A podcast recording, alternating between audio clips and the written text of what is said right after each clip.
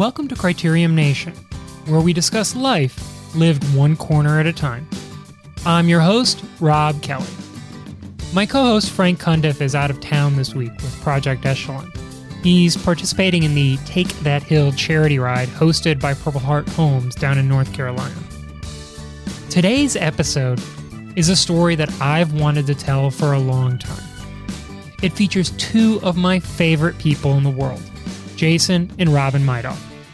It is a deviation away from purely criterium coverage, but it's a story that transcends all the disciplines of cycling because it's about what happens when tragedy and trauma interrupt our lives.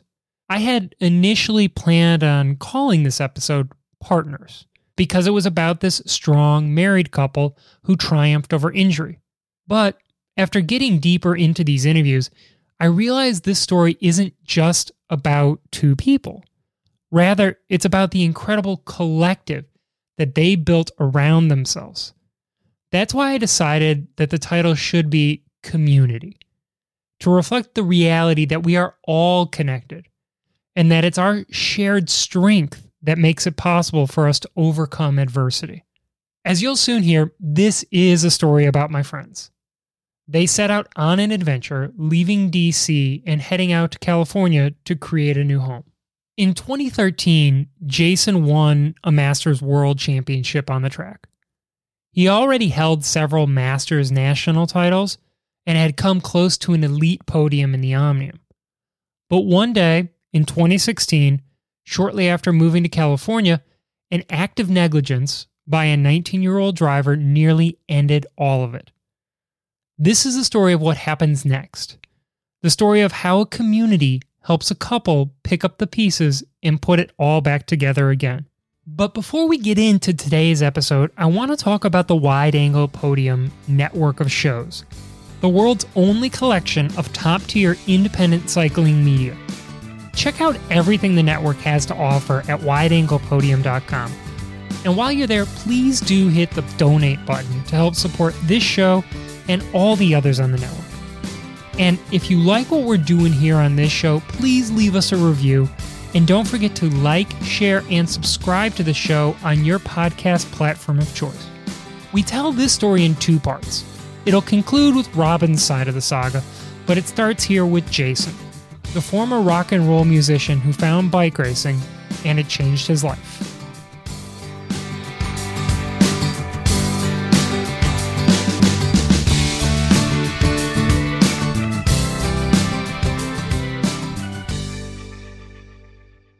Man, this is this is almost ex- existential in nature. Let's see. I'm Jason Midoff, originally from Somerville, New Jersey. Uh, grew up in the Mid Atlantic, so I've lived in New York, New Jersey, Ohio, Virginia, Maryland. As far as interesting cycling stuff goes, I really didn't start taking cycling seriously until I'd moved down to Richmond, Virginia. All of my musical ambitions were coming to a close and i think i was looking for something to fill that gap of travel and excitement and attention you get from being on stage. And naturally or unnaturally cycling seemed to fit the bill. And this this is the mid 40s person looking at the early 20s person um, that i was when we get to go back now and look at those early 20s Jason Midoff pictures back when you were in the band, back before you started getting into healthy eating and uh, clean living, and then taking a look at who you are now. I mean, the beard is gorgeous and wonderful, but the rest of you is a total, total change. Yeah, I think, you know, there's no sense in doing something if you're not going to put a full effort into it. And I think that's something that uh, is probably carried on. You know, being I guess being an angsty teen, you know, you always want to get 100% or get a reaction or get some sort of validation for the hours of practice or the hours of, you know, just trying to to be heard translates over similarly in cycling, especially in endurance you know, in an endurance pursuit, like whether it's, you know, mountain biking or road bike, road biking, the more you do it, the better you get at it. In October of 2013, so just around seven years ago, you became the Masters World Champion on the track at Manchester in the United Kingdom.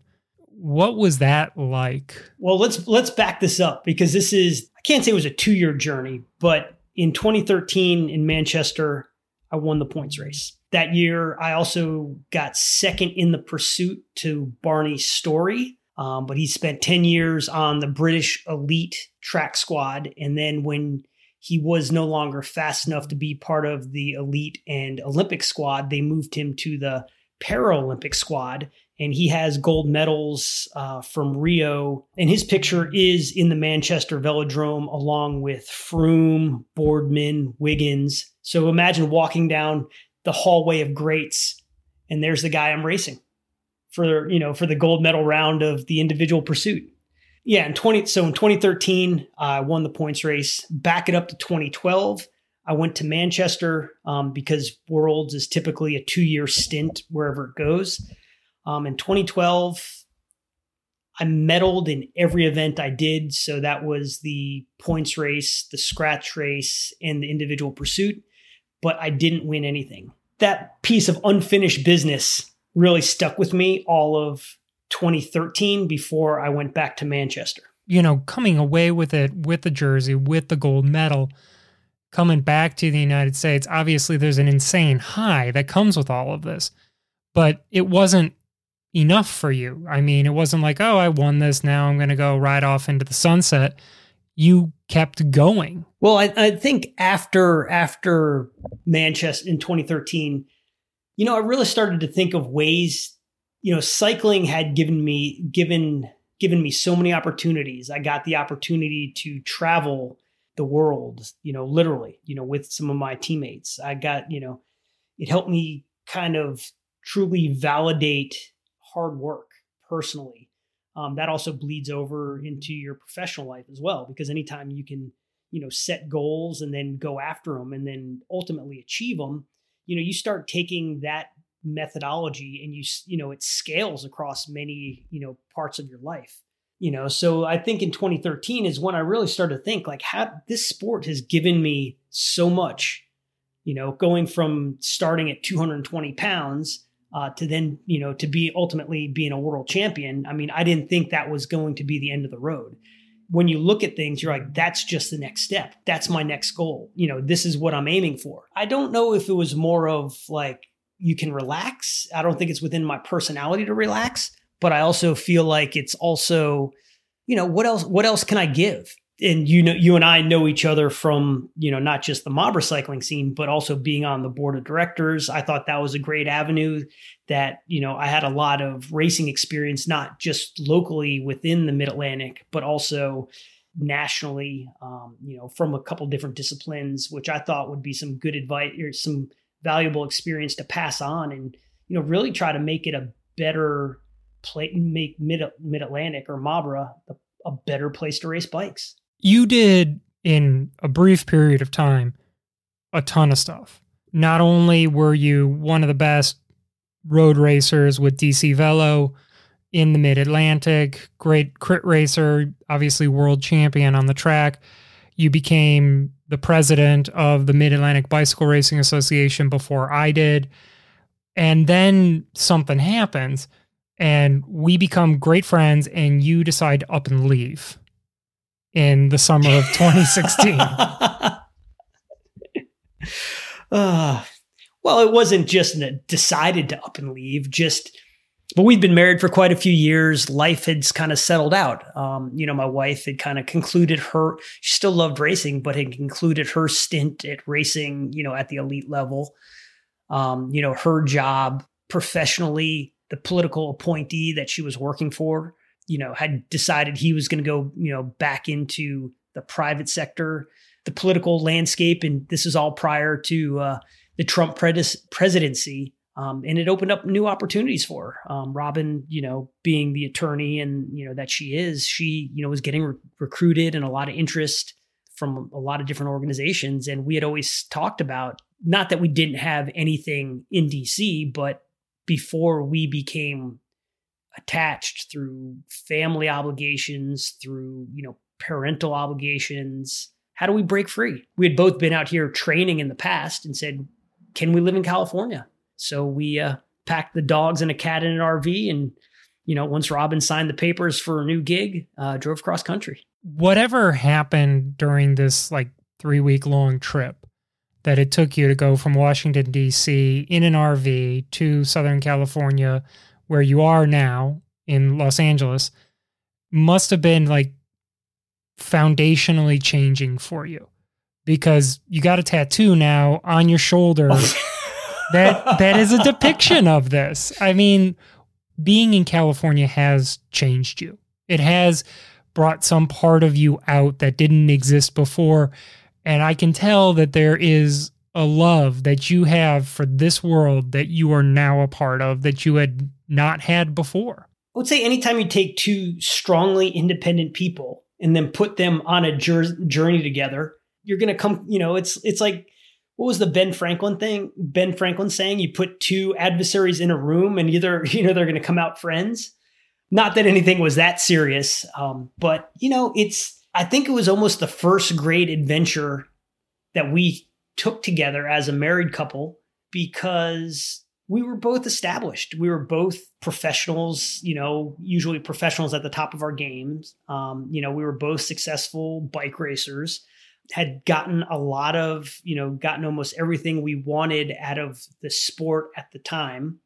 You know, for us, it was maybe a new beginning in a sense, but not, you know, but not really, not as much as, uh, as, you know, we know what's going to come here. Driving cross country is something that we'd always talked about doing, and everybody talks about doing it, but how many people truly do it? And then uprooting everything you know and is comfortable with and then moving to a new area where the only support net, network we had was each other. Yeah, I've had a lot of experience with this in my life because I I've moved around a lot. You know, I I lived in I grew up in Chicago, but then I decided that Kansas was the place that I wanted to be, and then for some reason I thought Mississippi was a great place and Russia was an awesome place, but then I finally landed here in in DC. And when you get to that new place where you don't have anybody and you're trying to build this this network, this like community. What's it like in LA? I mean, what is that like trying to make friends in Los Angeles on the bike? Oh, it sucks. I mean, it's it's gonna you know it's gonna sound like a lot of hate, but the Northeast Los Angeles cycling scene, it's tough you know, really like I thought I was and it could have been my, you know, on initially it could have been my, you know, way of approaching it. You know, I thought, you know, well, I was hot shit, had some, you know, sort of street cred. You know, I've won, you know, like a bunch of races. I got stripes, I got stars and bars and whatever. And out here, like it's the, it's when they say that it's the Republic of California, it, it truly is. Like a lot of people, here that I've noticed, and this is kind of speaks to generally to people from LA or from this area, have never left the state of California. So everything that they do is focused just on, you know, their geographic region and they don't see much outside of their chosen community. You know, what I've noticed about the cycling community here, it's very, you know, it is geographically focused. Like there's people who live on the west side which meaning the west side of Los Angeles, um, you know, Malibu, Santa Monica, and they only ride up and down the coast in the Santa Monica Mountains. And it's amazing. That that's those are the kind of roads and experiences that I took to be typical Californian. I mean, it's amazing. Why would you ever want to leave? But then there's also the people who live, you know, kind of in the San Diego area, which is another incredible, you know, area, right? You know, like you know you get to ride out you know to pch on the ocean get to do palomar. But what i it took me a while to find was kind of my crew here in northeast la we live in los angeles but we are next to the road you know we are on the west side of the rose bowl um, at the base of the san gabriel mountains can't you know there's one dec- one decentish group ride uh, the montrose ride on saturdays People seem to think the Rose Bowl is a great group ride after doing the 7 a.m. or the 10 a.m. in the DC area. Kind of hard, kind of hard to say. Um, it's that both of these are great group rides. You know, it's it's a very it's it's almost like in DC, people come to DC for the start of these rides, and you know, it's not like you have a massive group ride out in Centreville, or you have one in Springfield, or you have one in Prince George's County. Everybody still comes to DC for the jumping off point. Here, that's not that's not the case. The big thing, I don't think we're burying the lead here, is that you suffer a trauma on September 30th of 2016. You had just moved to LA. You had started to create this culture, this vibe. You had started to meet people in Pasadena and go for rides somewhere other than Topanga or GMR or or what's that Angeles Crest? That that's that's a great climb slash ride slash everything. But September 30th, 2016, what happens? Coming home from a ride, I was going down Altadena, I think it's Avenue, Altadena Road, and I'm heading south in the far right hand lane. And I'm, you know, thinking about, oh man, we're going to get home. Robin and I, we're going to go out to dinner. Where are we going to go? And the next thing I know, I wake up in the hospital and my wife's there. And this is only three miles from your house, maybe? No, it was a mile. It was less than a mile from our house. You wake up in a hospital and you find out that an uninsured 19 year old had T boned you and sent you flying over her car. Correct. Well, actually, the first thing they said, you're in the hospital and your wife's here. And what they said, my first words out of my mouth were, uh oh what ended up happening is this woman nearly kills you. Yeah, yeah. Um, and, and and she destroys your she destroyed your specialized tarmac too. Yeah, but bikes are I mean they're tools at this point, right? Like it's nice to have nice tools. But yeah, um, from what was put together, I was riding home. I was doing roughly 28 miles an hour, so my Garmin said before it came to a stop. You know, she was looking for parking she was ri- driving. So this is a four lane road, four you know four lane residential ish street, meaning there was houses on one side, and Eaton Canyon, which is a um, hiking area, natural you know an entrance to the San Gabriel Mountains, right across the street. And she was looking for parking on the side of the road where I was riding. And so she took a U turn over the double yellow line and I hit the front passenger wheel well of the car and launched myself over her car. And, you know, it had happened so fast and so violently, I never got a chance to put my hands up. And, you know, I smashed the uh, front, you know, kind of left temple of my head and came sliding to a stop. You know, from my in- injuries, like I had broken my orbital, I had broken my nose, I'd broken both my hands, broken my wrist, and you know clearly I broke my helmet. My glasses looked like they had gone through a, a grinder because they definitely saved my you know saved my eye in that area of my face. And thing is, I don't remember any of it. But the interesting thing was, as you know, we had just moved to California. We were, you know, probably the days prior, you know, we're sh- moving from, you know, healthcare, you know, companies and because we've been generally healthy individuals and we had a deep network in the DC area and you know through DC Velo and through the community, you know, we never go, went to see the doctor. When you were, you know, kind of forced to go through, you know, this change and all these things you typically take for granted, healthcare, you don't ask the questions like, is this doctor good? You know, because we never, well, I would say we're cyclists, we're in general healthy people. We never go to the doctor unless it's something serious. And so we just picked whatever the first, you know, kind of healthcare option was on the sheet. And, you know, there was a doctor's office close to where we were living. So it was like, okay, that sounds good. And you're doing all of this basically knowing nobody too. So it all falls on Robin. Yes. Yes, it does.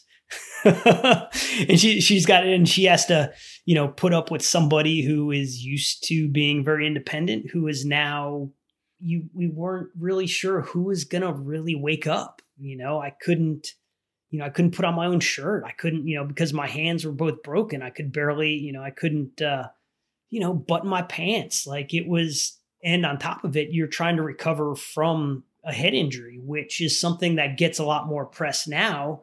Um, but at the time, you know, it's still, you know, concussion or severe concussion, however you want to, you know, however you want to shake it. It was not as well, you know, there wasn't, I mean, I'm sure there were protocols for high level Olympic athletes and maybe, you know, motorsport athletes, but it wasn't coming down to kind of, you know, the layman, much less some sort of master's age cyclist.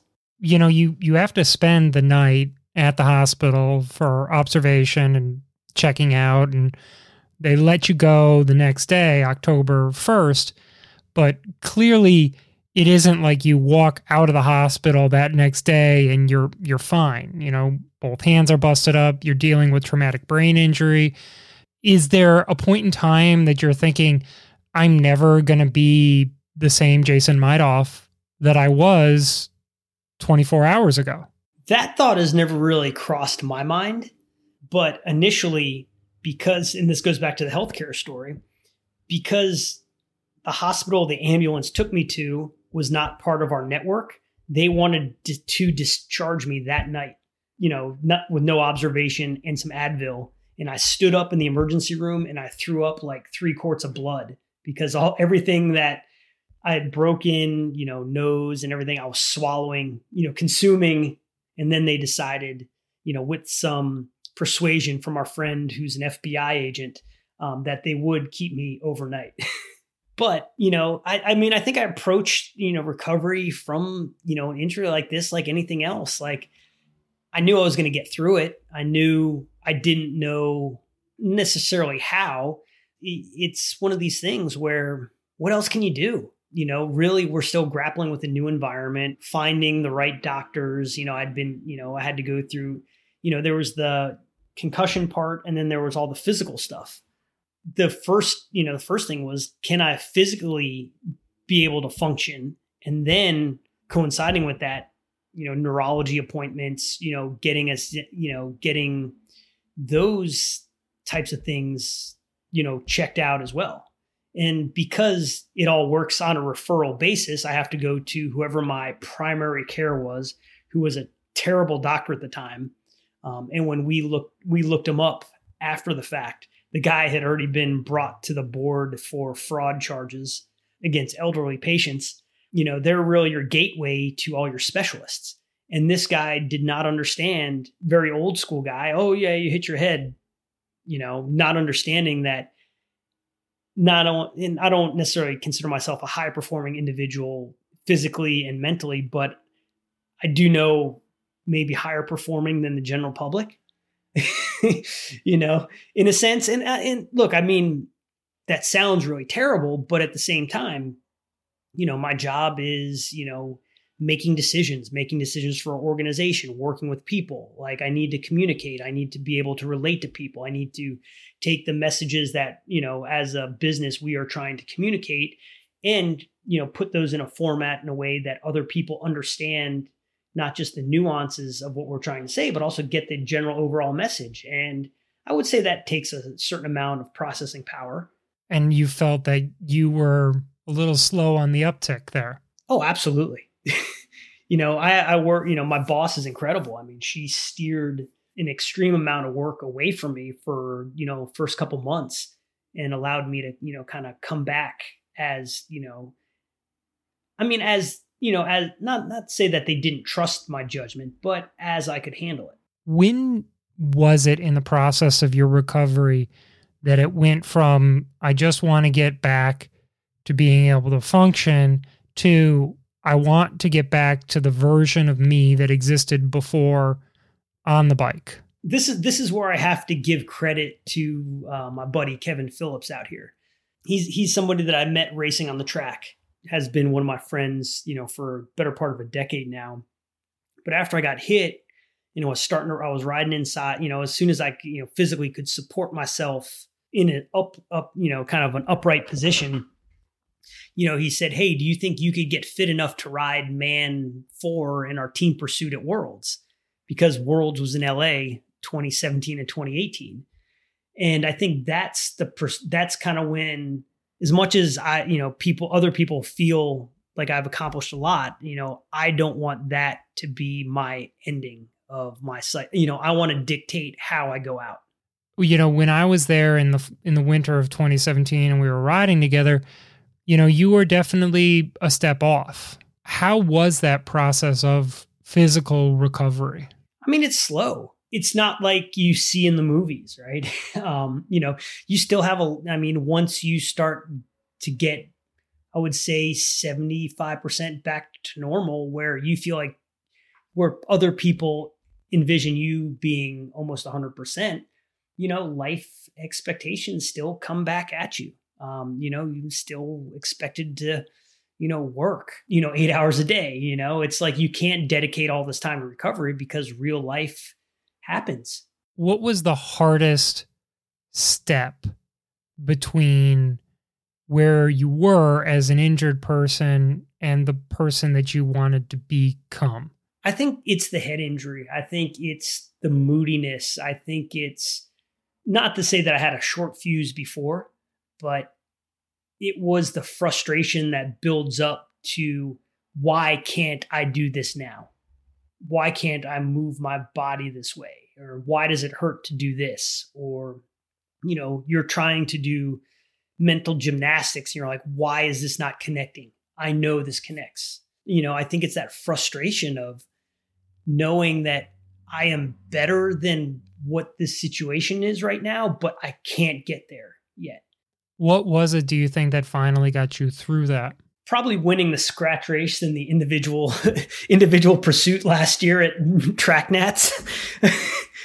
well, that's that is three years worth of time. Yeah, and I, you know, and honestly, I think it really, you know, whatever that last hitch was, that whether it was a seed of doubt, something happened where it just, whatever it was, just snapped, and I was free of all that. Like I was, you know, loose. I was having fun. Like I wasn't stressing about things. You know, it was. It just became like I don't want to say. I just felt lighter, and I just started having fun. Like I think what happens is being a world champion, people put expectations on you. And if you can't meet them for one reason or another, it grinds on you or grinds on, grinds on me. It's like, well, you're a world champion. Of course you should be able to do this. And you're like, can't reach that level right now. I don't know what it is. I don't, you know, recovery is physical, it's emotional, it's, you know, it's mental. It's, I don't want to say you become a victim because it's not a victim, but you become looked at as this person and you want to be as proud as you know kind of those stripes you know identify you as but when you can't reach that at least on a consistent basis i found myself getting very oh, like like i said you get very frustrated you know like you're doing all the work you're doing but you're somehow something's not allowing you to reach that level and i think at some point i was almost resigned to be like wow that's it you know like i'm just going to be mediocre because I got hit. But then part of me was also like, I'm not going to let this 19 year old dictate how the rest of my cycling future is going to be. Is going or my the rest of my cycling future is going to go. Other than winning that national championship, which we're going to talk about a little bit more in a second here, you know, was it just the grind? One day at a time, one set of weights at a time, one set of intervals at a time that that got you through this? I think so you know, and then cycling being a very goal, you know, kind of centric sport, you know, I, you know, I need something to look forward to. You know, I need, I need something to keep me excited, to keep me on, keep me on the path, um, you know, to keep pushing forward. And if I didn't have something out there, like I said, my friend Kevin, who's, you know, came out of this, you know, he's, I hold him in such high regard because he recognized, he recognized that part of my personality being like, if he has a goal, he will, you know, he will keep making strides forward. You know, you, you go into the national championship at Carson in California in, in, in 2019. You know, what was the event that you went to that nationals aiming for? I don't think I was aiming for any of them, to be honest with you. I think I was resigned to just kind of see what happens. But I think also inside, I still wanted to prove that I was one, I'm still one of the best guys in my age group on the track. And keep in mind too, and this sound, I mean, it sounds absolutely crazy. Like I've won what seven other national titles on the track over, you know, my the age groups that I've been in. You know, I've sniffed the real podium at, you know, elite omnium. Like I've, you know, it's not it's not that this is was oh, whoops, I just showed up and won a race, you know, it's like there's a, you know, when you've competed a lot at at the highest level you can, there's you should have this internal level of expectation. It's been a change out here because I, you know, I finally got with a good coaching group. I work with um, you know, Roger Young, who's an ex Olympian as well. You know, I get to learn from, you know, the opportunity to learn and to train under somebody like that is incredible. You know, I almost liken it to the same time that Aaron Hartwell was my coach, um, you know, for prior up to me winning my world title in 2013, I think you need to surround yourself by these high caliber individuals. And for me, it's important to also respect the people that you're taking training advice from because they have been on the stage where you want to compete. You know, now I've never been good enough to go to the Olympics, but what I can tell you is that the being able to leverage the experience of people who have been has helped me break whatever barriers there were to achieving things that I set out for myself. So take us back to 2019 and that big moment where you get back onto the top step of the podium at track nationals. This was more than just a gold medal, if you can ever say a gold medal is just something. But this was more than just winning a gold medal. This was a complete release of everything that had built up over the past three years. I was seated like sixth or seventh. Once I completed my ride, the format for individual pursuit is you ride, you know, at Worlds you ride you ride a qualifying ride and then you ride a final. In Masters Nats, you ride one ride. So you have to just go all in. I've won the individual pursuit in the US before, but it wasn't something that I had necessarily staked out that this is what I want to win. But every time that I've done well in the individual pursuit, it's an indicator of how well that I was personally riding against my competitors. I, I was probably like third or fourth, you know, like from the final round. Fortunately, slash, you know, unfortunately, the guy that I was racing against, um, you know, I, I don't really know. Like, I since I had taken some years off from racing masters track and not really chasing national championships. Like I didn't know anything about him. You know, I ended up passing him in the past, you know, last few laps, uh, which ideally on the track is it's not a, you know, really you want to get seated with people that are close to your speed so you can have like an unencumbered ride. Passing people causes you to divert from your line. Um, and so you have to take a little longer route around the track in theory, and that costs you know half a second, a second. I stuck I stuck a great time, and I was super surprised that it's you know it held up. You know the guy who got ultimately got second place. I mean he rode hard and he faded, um, but we're sitting there with my coach, and I'm like, holy shit! He's like, I think you're gonna win this, and I was like I don't know. He's going, you know, because I I know I know Heath Dotson. I know he's a strong. He's he's an incredibly talented track guy. Like I know, you know, like he's an ex professional. Like the guy's good. You know, I'm sitting there and I'm like, it's like he's slowing down and his time is getting bigger and bigger. And I'm like, oh my god, I can't believe this. And my coach is sitting next to me. He's like, I think you're gonna win this. And I'm like, holy shit, I'm gonna win this. And then it was like this, just like oh my god i did it. Like whole like i had no idea. Like it was you know something you know like i mean it was just incredible. Like i mean i felt like whole it felt like almost winning the the first time i won um, back i think uh what 2009 or two yeah it was just like man you know when the first kind of you know flicker of like holy shit i might be good at this you know and it it just heart pulled me back to that moment. I was like oh my god i haven't had all these things happen and holy shit, I'm still one of the best. And it's that self realization again that was like, it's incredible. Like it's, you know, it's just like, wow, you found, it's like you found something that was lost that was really important to you. Was Robin there that day? I don't know if she was there for the individual pursuit because I think I know she's been there for some of them because she she's easy to spot on the video because she likes to wear bright yellow, uh, and so you know you can see her in the audience. Obviously, she finds out that you've you've won, and like you guys have been such a team, such a partnership throughout this whole thing. How was that conversation a little bit better than the uh oh conversation on, on September 30th of 2016? Absolutely, considering I don't remember much of the uh oh conversation. well, I think, you know, it was one of those things because I didn't really expect it. And I didn't feel like, you know, like I said, you just keep putting one foot in front of the other and hoping it's, you don't hope for it's enough, but I just said, you know, it's individual pursuit. I'm not expecting much out of this. You know, it's probably not worth the two or two hours of driving to come down for, you know, three and a half minutes of watching me ride around the track because, you know, track is a lot of warm up and hanging out and waiting. And then you race for a short time and then you're done. So I probably said, don't bother.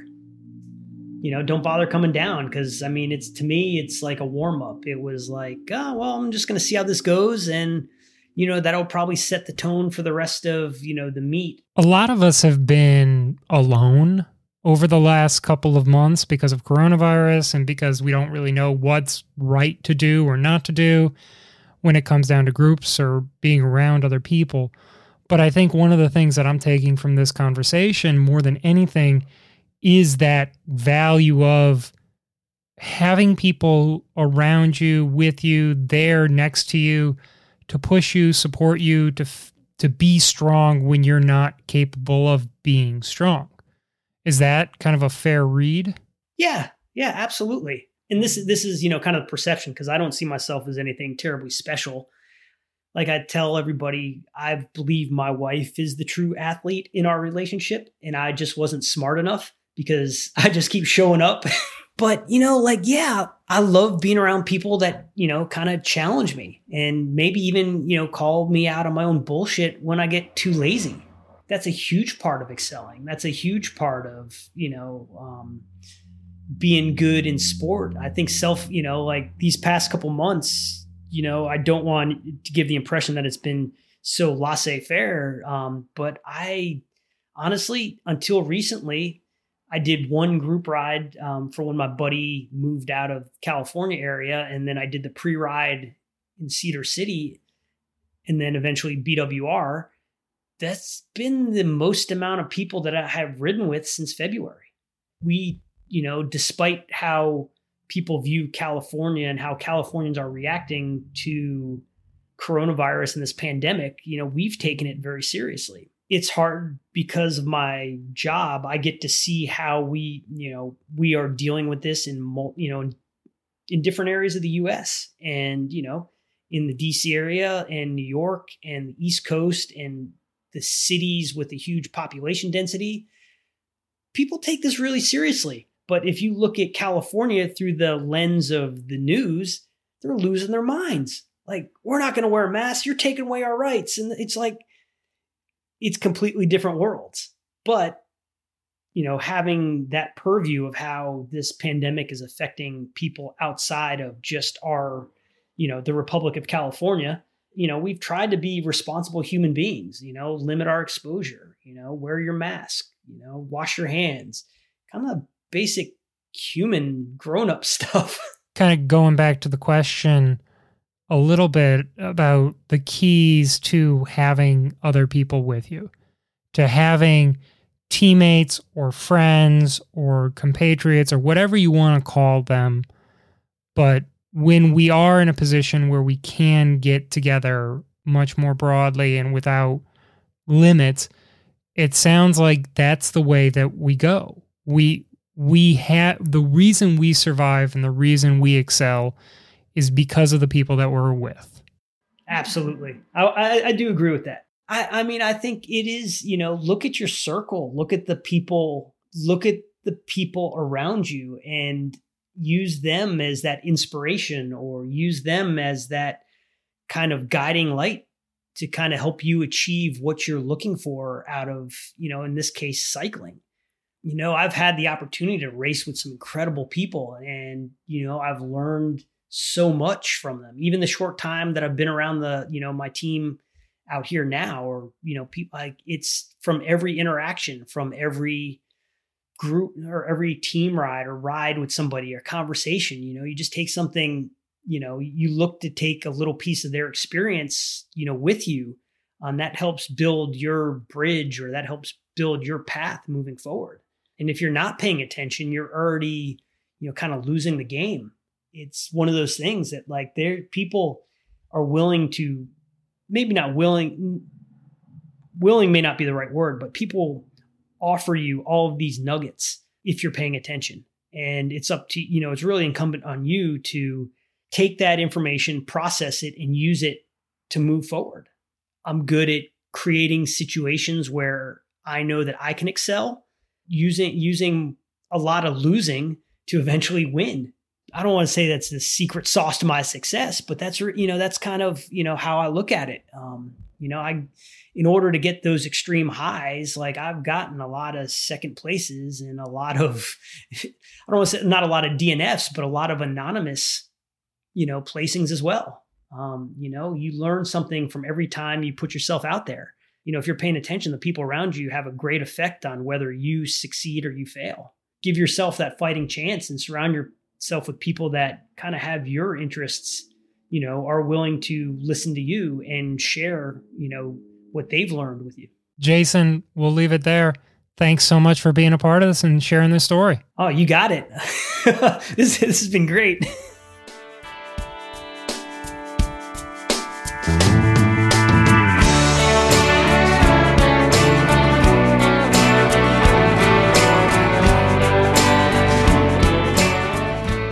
Hi, this is Alex Hoehn.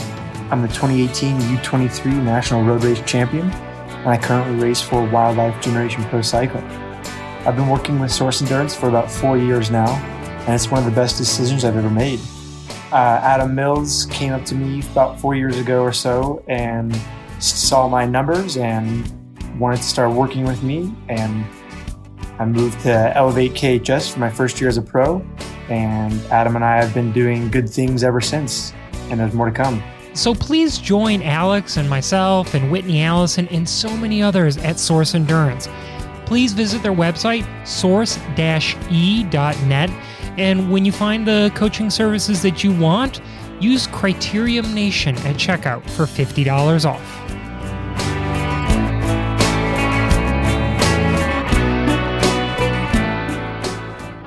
Hi, um, I'm Robin Midoff, and I'm married to Jason Midoff, who I affectionately and much of the community refers to as Tiger. You, myself, Jason, my wife Tiffany, we all became really, really good friends in like 2014, 2015, 2016 because we had identified each other as dinks, you know, double income, no kids. And we started to hang out and explore Washington, D.C. And then one day, you and Jason up and decided that Bethesda, Washington, D.C. was no longer the cool place for you. And you loaded up two dogs, a cat, a full RV, and you drove off to California. That's interesting. The up and decided. I think from the time that I met and married Jason, he kept saying, You've always lived on the East Coast. Don't you want to go somewhere else? And I thought, Nope, family and friends are on the East Coast yeah, but I've always lived on the East Coast. Don't you want to go somewhere else with me? so I think he, as part of our marriage contract, he planted that seed very early that he wanted to explore and wanted to be open to new things. And as you and others are aware from cycling, he's explored not only the country, but just internationally. He's had the opportunity to travel and do things. Based on where we both were in our careers, it was coming to a point where it was feasible for us to pick up and move. Now, whether or not we had agreed to move 3,000 miles away, I'm not sure, but we felt go big or go home. Uh, and with the help of your wife, this might be a shout out to Tiffany. When you sell your house in 12 hours, the deed is done. You got to pack up and start trucking.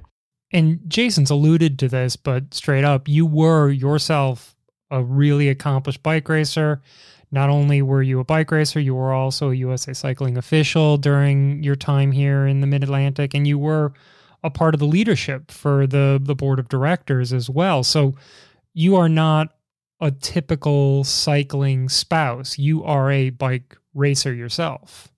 That's generous of you, Rob. Um, I I was. I mean, I met Jason through the cycling community, and you hear the adage that friends are the family you choose for yourself. And we chose a family that has grown and changed over the years, but brought so much to both of us. So I'm thankful for having met Jason in the community. Um, again, just kind of the way my career headed, I couldn't put in the 20 hours or more of training that I was doing when I first started.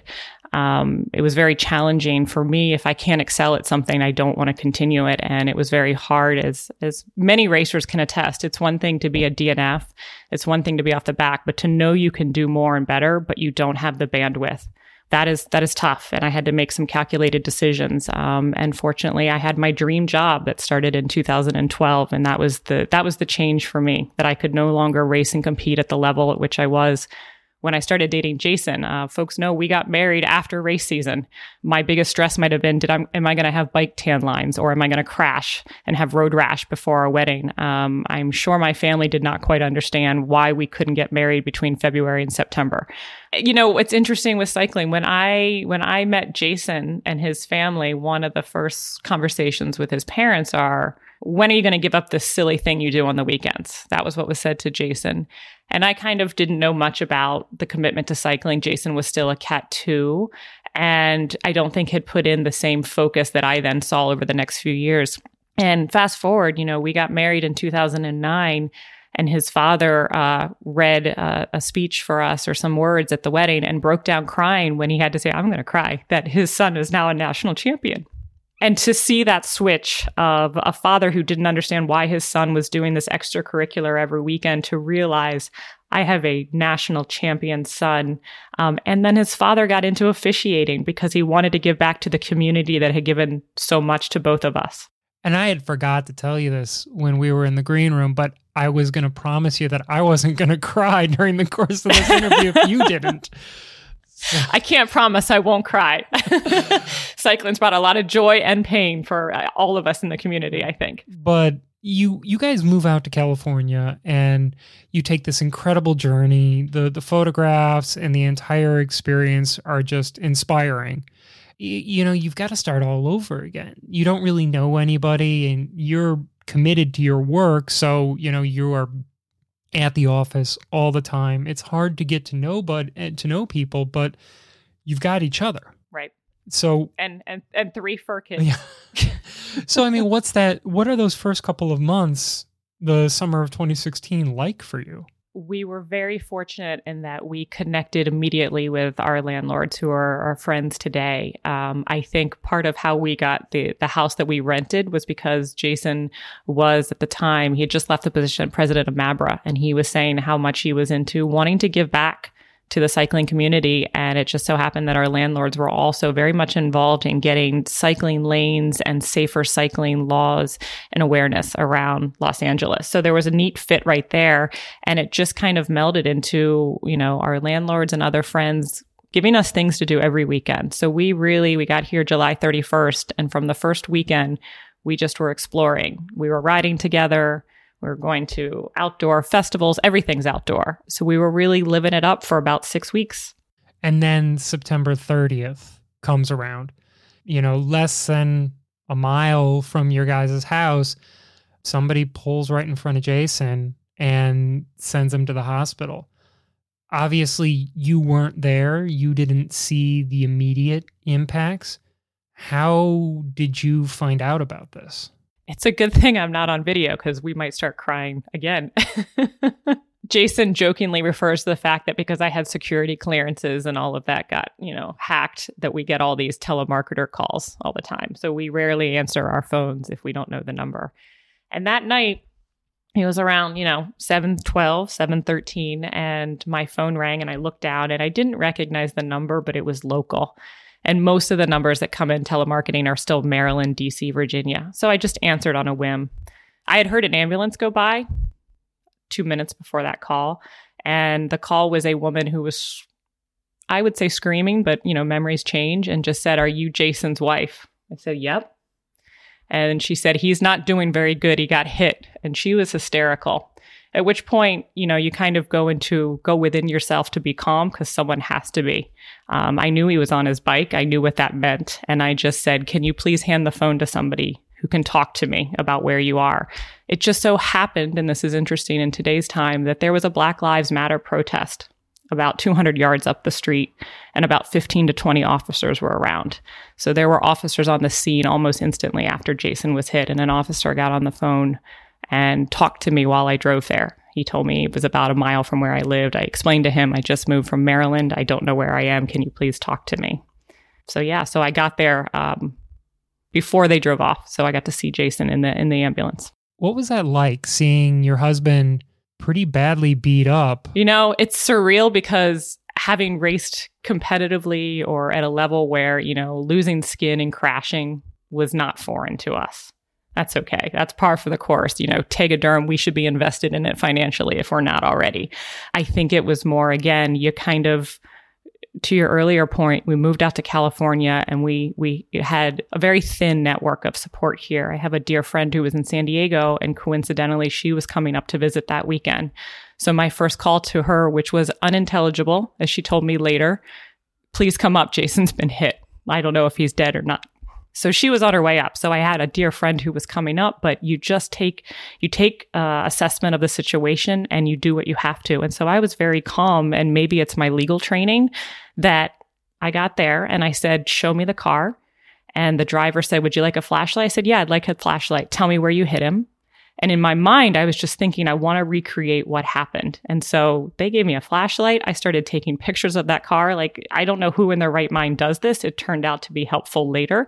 The officers were asking me what was on the bike. They wouldn't let me in the ambulance at the time. So I thought, I'm not going to be hysterical. I'm just going to assess the scene before anything changes. And again, we've had friends in the cycling community who've been hit and the drivers had left. So there was some part of me that was functioning on a cognitive level of get every detail you can right now. And so I did. And then I got into the ambulance, and Jay doesn't remember this, but I did talk to him. So I saw that he was still there, and I wanted to kiss him, and I wanted to tell him that I loved him. And I knew it was bad. I knew how he landed on his face. Did he have a beard at that time? He did not have a beard. He was very clean shaven. Um, and the beard that he grew in before the accident was always very dark. And then you see after the accident, very gray. So there's something to be said for when you suffer a traumatic brain injury. Yeah. Um, so he went off in the ambulance. And uh, again, I was in close contact with my friend, Michelle, who was coming up from San Diego um, and telling her I'm going to the hospital. And, you know, just a big shout out to, I will stop, my voice will stop shaking in a moment when I, um, I immediately called the DC Velo Network. You know, I had Josh, who was in uh, Utah at the time. I think I texted him and I just said, help. I don't know what to do. And so Josh was immediately on the phone to Jason's friend and physician, Maddie, back in DC. And Mark Summers, who was in our wedding, was on the phone. And everybody just rallied together from outside the state and the country. And I'm really thankful. And again, the emotion is you realize what a family you have in the cycling community. It is the scariest thing. As a bike rider, as somebody who's out there, in an exposed condition, we all know that there's this risk that you run that somebody in an automobile will hit you. But you never think that it's really going to happen. How has this kind of changed your perception of Jason going off to ride or of you going off to ride? Again, you, you you can't enter into a sport like this, much like skiing or other things, where you're you're going at fast speeds and not accept that there is some risk.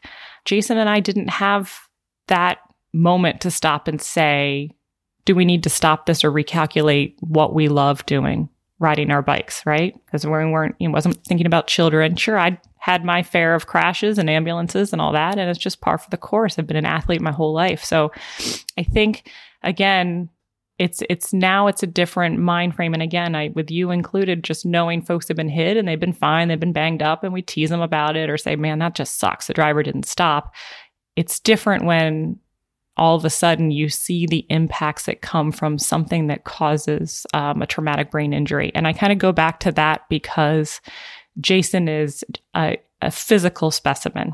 I mean, he's an amazing athlete, but it's because he works really, really, really hard. And as his wife for over 10 years, I've seen that. But where Jason excels above anyone I've ever met is in his mental capacity, his strength. And it's not just strength in a sport that makes you suffer, but it's strength to come back from an injury where someone said, You're not going to ride again. You're not going to ride at the level you were riding. And I think what I saw, and you saw this, Rob, because you're close to us. And I think I reached out to friends to see, um, and folks should be free to talk about it, to see a depression that kind of set in when Jason realized he couldn't open a tube of toothpaste, couldn't put on his clothes by himself, couldn't walk our dogs because he couldn't hold a leash. Um, you know, those things heal. Um, but mentally, how do you battle out with, will I get back to where I was? Will I get back to a sense of normalcy? If this is the new normal, how do I, how do I do that? Right. So it's not even, you know, our first question wasn't, when will Jason race again? It was, when will Jason be able to walk our dogs? And those are things that people might take for granted. You break a wrist, you break a shoulder, but little tiny things that you notice every day that's that's what you guys see. What I saw was again the brain injury. We went to neurologists. There are things that I learned, and Jason may have shared this. You know, when you're just amateur athletes, you're not on a pro level, you don't have the support system, and pro meaning, you know, paid to do this. You may not know what you need to do to recover. So, me trying to get my husband out of this really sad state, he couldn't ride his bike, he could only walk. Well, let's go to amusement park. You know, we're in California, let's go to Disneyland note to the the listeners out there: you don't go to an amusement park when you've had a traumatic brain injury. um, getting on the transformer ride and flashing lights was probably not the smartest move that I have done as his wife. And so that was new to me, right? Where Jason had to say to me, I'm not comfortable. Can we leave? And I thought, what's wrong? Like, you love parks, you want to do this. And it was all of the noise and the sights and the sounds. And we did that maybe four weeks after he was hit. I just had no appreciation for what I could or couldn't do for him mentally, right? I'm just thinking I want him to be happy. So it's interesting. We've we've learned we've learned a lot on that. And then again, he may or may not have shared with you, but you know, this was a 2-year recovery for Jason. A lot of the folks in this in this area did not know who Jason was unless they'd raced on the track against him. I would challenge anyone that says that there's a wife that's more proud of her husband and what he's done. And so that would be very hard for me on the sidelines. And the announcers would be riffing like, we don't know who this guy is. He doesn't have any race legs. And I'm like, what? and then finally at a race, somebody, you know, Jason, when he finally got back a year and a half later and started riding and would just ride away from the field. And Mabra will have seen this. They knew this the year that he won the world. He just rode away from the field. He was fueled by just the training and just the mental. And then he got the nickname Beast from the East because it was who is this beast from the East with the beard? Who is this guy? And I thought, just wait. You've seen nothing yet. It's only a year and a half since this accident. Just wait. And then we've seen it with last year with Jason, you know, winning the scratch race that he'd never won before. Jason's not a scratch, a sprinter, but he did it. I think we do need to step back and talk about the things that you were able to do and the lessons that you learned approaching a spouse who desperately needed your help in ways that you were unfamiliar with or in ways that you don't you, you didn't really like sign up for this when you said I do but it's for better or for worse. And so the physical injuries heal. There are doctors there are physical therapists, there are surgeries that can follow to fix the physical. It's that, and Jason talks about this, it's that traumatic brain injury, that frustration, that depression that sets in where you're just like, these things should connect, but they're not. I think everyone's probably reading more and more just because of just the publicity that's been given to traumatic brain injury about how you don't even know if these effects where they'll show up 10 years from now, right? Um, you know, I Jason and I got married later in our lives and it is, you know, for better or worse and we committed to that and it's been nothing but better. even with the pain and the lows, like we are better for each other. You have in a moment like that where your life is changed inexplicably and you don't have control.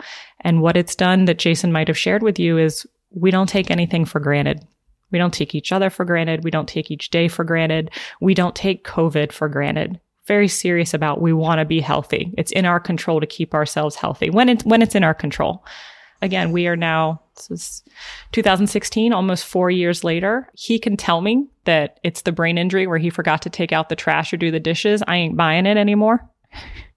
Uh, he's recovered. Um, but his personality has changed. And I think anyone that's that's a spouse of someone who's had a traumatic brain injury could could speak to kind of where that change has happened. But I think outwardly, what I've noticed is again, just really thankful for what we have and for our health. And, um, you know, I'm glad to say that we have a network now in California, and I have really wonderful ladies that have, and even gentlemen at the track, people that have gotten me back out and riding, because that was probably for me the harder part. You couldn't have paid me to get on a bicycle for the two years that I saw what Jason was going through to recover. No way talk about your anxiety because I've gotten the call from you on at least one occasion. You know, you're tracking Jason on your phone and the blue dot on the phone doesn't move. Is there anxiety that you feel when he's overdue? Oh, certainly. I mean, you know that. I mean, again, it's part of it's a and I, don't say this lightly, it's PTSD, right? I want to know where he is at all times and I want to know that he's moving. And probably one of the funnier parts was he rode with a friend, I don't know, six months ago. Um, they didn't want to be out on the roads because they knew it was dangerous and didn't want to risk going to a hospital. And the dot stopped moving. And then I got a picture because I texted both of them, Are you okay? And the picture with them walking, carrying their bikes. So the dot wasn't moving very quickly because Jason had decided where it said road closed that that meant keep going. And so they had to end up getting off their bikes to keep going on the trail that Jason wanted to take. But you're right. I track him. Um, I, I track him whenever he goes out, and I ask to probably much to his angst, like, how long? Where are you going? Where are you headed? Because it's the only thing that can potentially relieve the anxiety I have until he comes back. Now let's let's preface that with Jason doesn't do 1-hour rides. Jason does, oh, it's just going to be a quick spin and 7 hours later he's still spinning. He's just a different animal, right? Like he's not going to ride a bike trail. He's going to say, "What's the tallest mountain close to us?" Okay, I'll see you in 6 hours. I married this person who had a pursuit of exploring new areas and just getting the most out of life. And this brings him joy. And so I have to kind of balance my anxiety with, wow, he's doing something that really makes him happy. And a happy husband makes for a happier wife.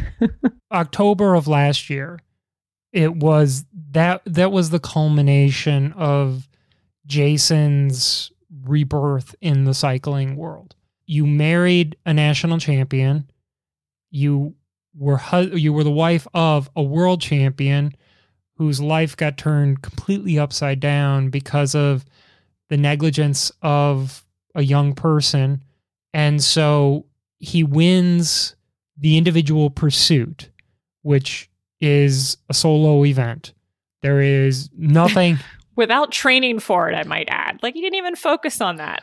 You blows you, my mind. You weren't there that day for the individual pursuit, were you? No, I was at work. I think most of his races were during working hours, nine to five. And again, I think we had this discussion because there are very few races. It's, it's certainly at that level when you are racing against people that have put in the time and effort. I'm not going to miss those races. But Jay was just like, eh, I haven't focused on the time trial bike. I haven't done this, which is true. He hadn't focused on that discipline but he had focused on his training. And I don't think he or I, for certain, had realized how much stronger he had gotten. He had gotten back to where he was. So you get a, a happy phone call this time. I th- I think I got texts from folks or a picture from them like, holy shit, I just won the pursuit. And I thought, okay, that doesn't surprise me because he's amazing. Like, if he sets his mind to it, and he might have decided, I don't know what was in his mindset, but to me, Jason doesn't show up to a race to just ride with friends. Jason shows up to win. One of my favorite movies, Ricky Bobby. If you're not first, you're last. this you is, know. that that is now the second time that Ricky Bobby has been quoted on this podcast. There uh, you go. Uh, or I'm going to come at you like a spider monkey. I mean, only Jason has, as you and folks that ride with him know, he has the stamina to keep talking and to throw out movie lines while people are riding 35 miles per hour. I mean, that's one of the things I love about him is that Jason's ability to mentally crush his competitors is because this is fun, right? So I'm sure he wasn't speaking during his individual pursuit, but I can't say I was surprised that I got the text that he had won it because I know what he does for training. He does what others, whether, you know, everyone can make up excuses but Jason puts in the work. Then, on top of the individual pursuit, he wins the scratch race. Yeah, that's a bummer. I'm a little sore about that because he told me, don't come to that. Eh, I never win the scratch. Don't come to that. And all I heard from everyone is that he had a guttural whoop whoop like around the track when he came out because he had surprised himself and everyone just said it was just the, the coolest thing to see how excited he was because he was in shock. So yeah when you're the wife and you miss that and i'm still waiting for the video of that that was huge for him. That's probably next to worlds probably the biggest thing. Um, and from what i understand you know he was lined up against sprinters and just pulled away at the end which you have to do. This is not jason's discipline to be a sprinter. But i go back to he puts in the work and he's mentally tougher than anybody I know. Well, Robin, thank you so much for sharing this with us. Thanks, Rob.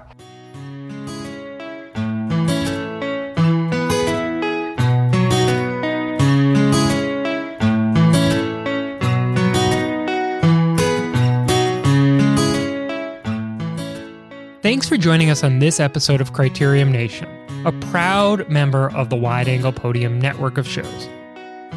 Today's show was written, produced, and edited by me, Rob Kelly. Please do follow us on Twitter or on Instagram at Criterium Nation. And your home for the best in Criterium Racing is criteriumnation.com. Please join us here again soon for more stories from our Criterium Nation.